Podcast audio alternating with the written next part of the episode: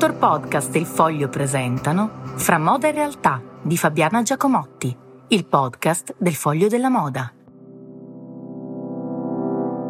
Buongiorno, questa puntata è, è dedicata quasi interamente al signor Armani perché per un motivo o per l'altro eh, ieri l'ho visto eh, in più occasioni, in diverse occasioni.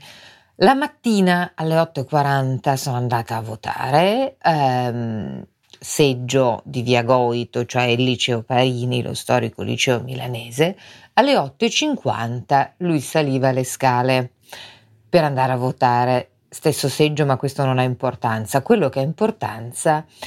è che eh, sei ore dopo avrebbe sfilato, avrebbe fatto due sfilate quella appunto più per i giornalisti dei quotidiani e la seconda per le celebrities con una celebrity del calibro di Kate Blanchett.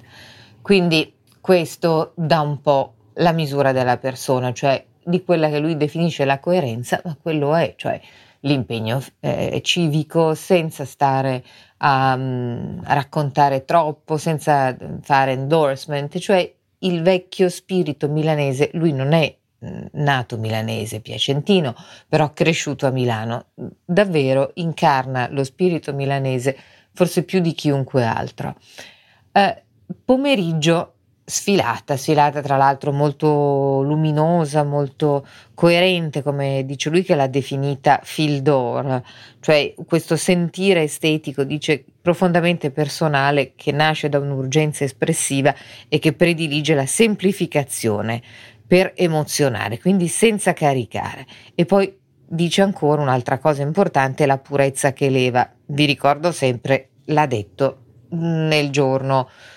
eh, del voto che ha, come sappiamo, portato il centrodestra, per non dire le destra, a, al governo, mm, questo ancora non lo sappiamo, però presumibilmente, anzi quasi certamente sì, eh, in Italia dopo moltissimi anni. E quindi questo rigore, ed è questo anche il motivo per cui eh, dedico questo podcast a lui, è proprio la cifra ehm, di pensiero, di un modo di pensare abbastanza lontano e che esprime però quello che ha espresso, credo perché stiamo aspettando poi la suddivisione del voto, diciamo quella certa Milano, una certa Milano. Uh, la sera, e questo non potevo saperlo, ha um, vinto il premio come visionario, the Visionary Award, dei Sustainability Award um, dati e assegnati dalla Camera Nazionale della Moda insieme con una serie di associazioni internazionali che sono un po' il termometro del potere della moda in Italia. Standing ovation, ultimo premio, quindi il premio naturalmente più importante, presentato sempre da Kate Blanchett, che ha parlato soprattutto del suo, eh, di nuovo, rigore e impegno di cui ha dato prova durante tutta la pandemia, fu il primo a sospendere le sfilate, fu il primo a dare il segnale che qualcosa di grave stava davvero accadendo ed è stato l'unico a sfilare in silenzio due giorni dopo che eh, la eh, Russia aveva invaso l'Ucraina,